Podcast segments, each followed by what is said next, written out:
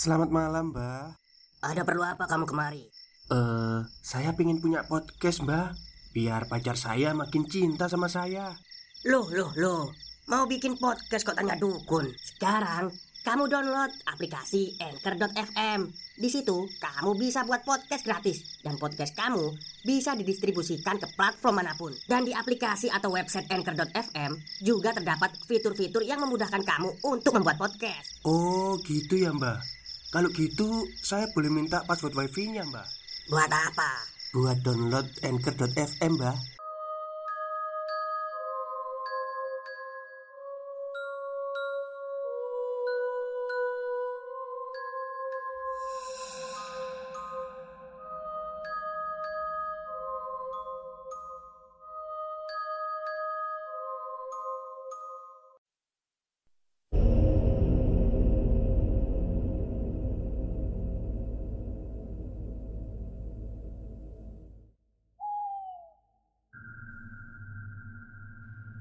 Assalamualaikum warahmatullahi wabarakatuh. Halo semuanya. Jumpa lagi dengan saya Chow Sing Sing Kurator dari podcast Horror Night Story. Halo apa kabar semuanya? Semoga kalian semua sehat-sehat ya. Dan seperti biasanya Pada malam hari ini saya kembali Dan akan menghadirkan sebuah kisah mistis Untuk kalian semua Kisah mistis kali ini saya datangkan dari tweet horornya Hororism Yang menceritakan tentang uh, Anak yang memiliki kekuatan. Ya bisa melihat lah, indigo lah ya intinya.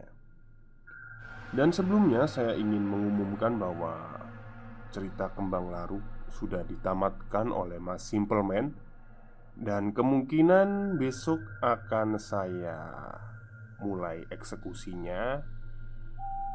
Dan karena panjang nanti tetap saya bagi dua part ya meskipun itu tamat ya. Oke itu aja ya informasinya. Ditunggu aja besok. Oke daripada kita berlama-lama Mari kita simak ceritanya.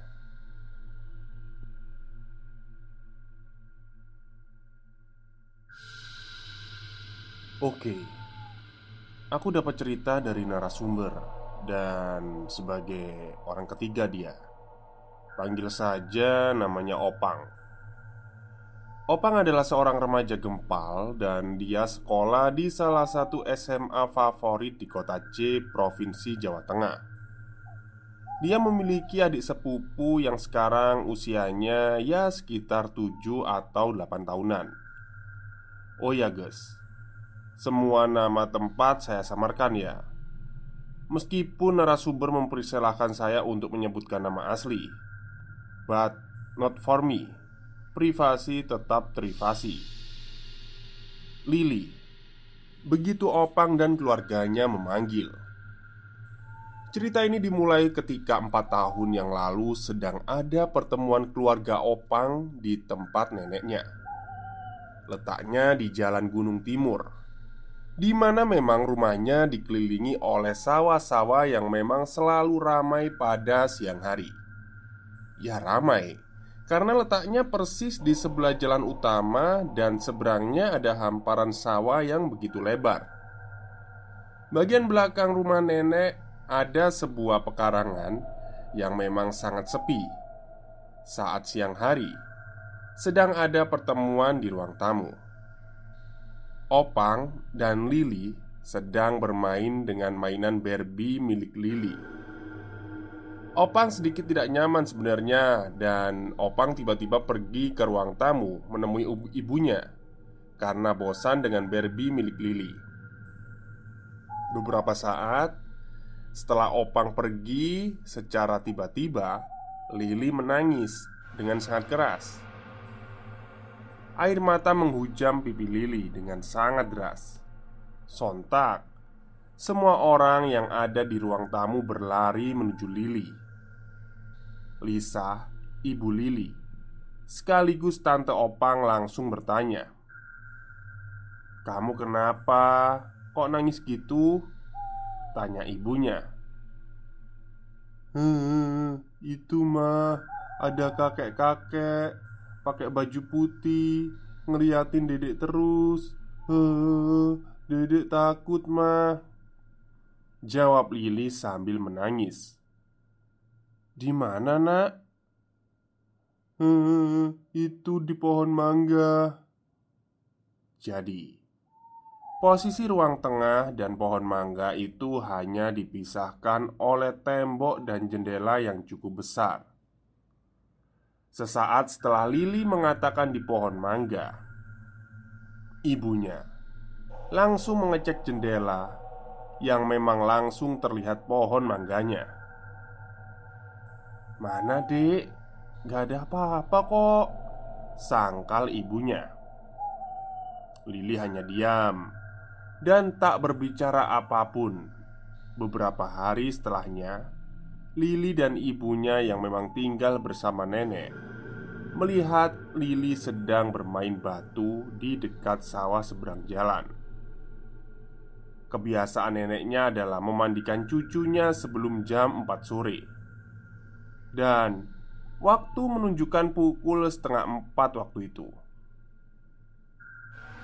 Dek, ayo pulang dulu Teriak neneknya dari teras rumah Nanti nek Dedek lagi mainan sama temennya dedek Jawab Lili dengan polosnya. Hah? Temen? Lili kan sendirian. Gumam nenek dalam hati. Lis, kulo, anakmu Kongkon mole Terus mandi. Teriak nenek ke Tante Lisa Yang posisinya memang sedang dalam rumah. Nggih bu. Jawab Tante Lisa sambil berjalan ke teras untuk memanggil Lili. Lili, ayo pulang dulu, mandi Teriak Tante Lisa Sesaat sampai di teras rumah. Dengan berlari kecil, Lili menghampiri ibunya dan berbisik Sebentar mah. Dedek lagi mainan sama temennya dedek. Saat melihat ke seberang jalan Tante Lisa tak melihat ada apa pun di sana. Dengan santai Tante Lisa bertanya lagi Mana temenmu? Gak ada kok. Ada mah. Cuma dia maunya mainnya sama dedek. Dengan bingung Tante Lisa menyuruh putrinya memanggil kedua temannya Coba panggil Terus tanyain rumahnya di mana Dengan wajah yang sumringah Lili melambaikan tangan ke arah sawah yang tidak ada siapa pun di sana. Rumah kalian di mana? Lili tampak berbicara sendiri. Kalian berarti nggak cuma satu dong. Gumam ibunya. Rumahnya Jalan Subrata mah dua-duanya. Mereka cantik loh. Asal kalian tahu, Jalan Subrata itu hanya ada di tempat pemakaman umum dan hanya ada beberapa rumah yang memang tidak memiliki anak kecil. Uh, udah deh ya mainnya. Temanmu suruh pulang dulu. Besok baru main lagi. Kata ibunya dengan nada yang sedikit takut. Udah, kalian pulang dulu sana. Aku mau mandi dulu. Ucap Lili kepada temannya itu. Dan benar saja Malamnya Jam 2 pagi Lili yang sedang tidur bersama ibu dan ayahnya. Tiba-tiba terbangun dan membuka kunci pintu depan rumah. Sontak ibu dan ayahnya langsung bangun mengikuti Lili. Dedek, ngapain? Tanya ayahnya. Itu Dedek sudah ditunggu sama temen dedek yang tadi siang Jawab Lili dengan polosnya Ayahnya langsung menutup pintu Karena tidak melihat siapa-siapa di sana dan langsung membentak Lili. "Main apaan sih? Udah malam main terus." Lili menangis karena dibentak oleh ayahnya dan karena tidak bisa bertemu dengan kawan-kawannya itu. Malam berlalu, dan mereka memutuskan untuk pindah rumah.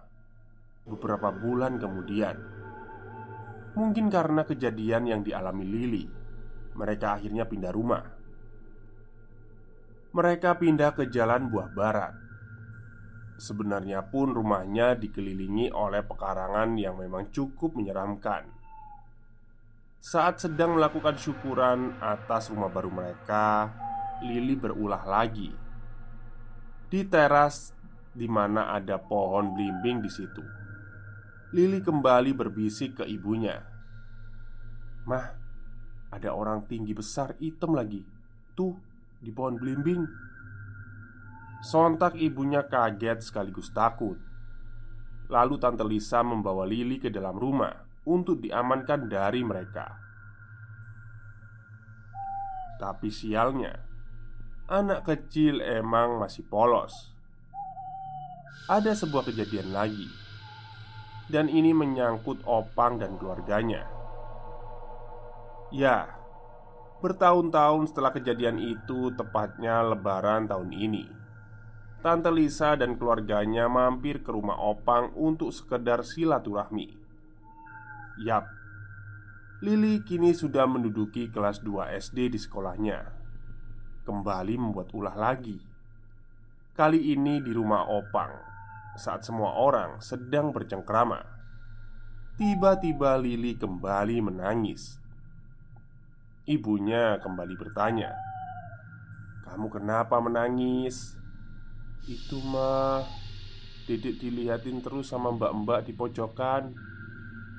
"Mana nggak ada siapa-siapa kok," sahut Opang panik karena kamarnya memang di depan, hanya berselang satu kamar dengan pintu depan rumahnya. Dan tiba-tiba saja Lili menangis tambah keras, seolah dia tak ingin melihat apa yang dilihatnya. "Kamu kenapa sih? Kok tambah keras nangisnya?" tanya Opang. Dan di sinilah yang menurut saya paling creepy. Saya merinding. Oke, lanjut. Sambil dirundung rasa merinding, Lili menjawab pertanyaan Opang dengan sangat serius. Stop, stop. Kita break sebentar. Jadi gimana? Kalian pengen punya podcast seperti saya? Jangan pakai dukun, pakai Anchor. Download sekarang juga gratis. Itu mbak-mbaknya ngeliatin dedek terus Terus habis ngeliatin dia senyum Habis itu langsung terbang ke kamar depan itu. Jancok Terbang nang kamarku Kata Opang dalam hati. Lah, dek, itu mbaknya jahat apa enggak? Tanya Opang sambil sedikit gemetaran. Enggak kok mas Enggak jahat Tapi kadang-kadang jahil. Jawab Lili yang sudah tidak menangis. Asu, asu. Bakal dijahili aku kayak gini. Tante Lisa yang memangku Lili langsung menyarankan agar setiap malam Lampu kamar itu dinyalakan. Walaupun memang tidak ada orang yang meninggali kamar itu. FYI Itu tempat Lili lihat mbak-mbaknya Dan itu pintu masuk ke dalam rumah Opang Anjay Aku merinding Nah, setelah mendapat sarang dari Tante Lisa Opang dan keluarganya memang selalu menyalakan lampu di kamar itu Sampai pada suatu malam Opang sendirian di rumahnya. Ibunya dinas ke Semarang dan ayahnya pergi bekerja. Tiba-tiba, Opang teringat bahwa lampu kamar sebelah belum dinyalakan. Opang menganggap hal itu tidak terlalu wajib dilakukan, dan Opang membiarkan lampunya tetap mati.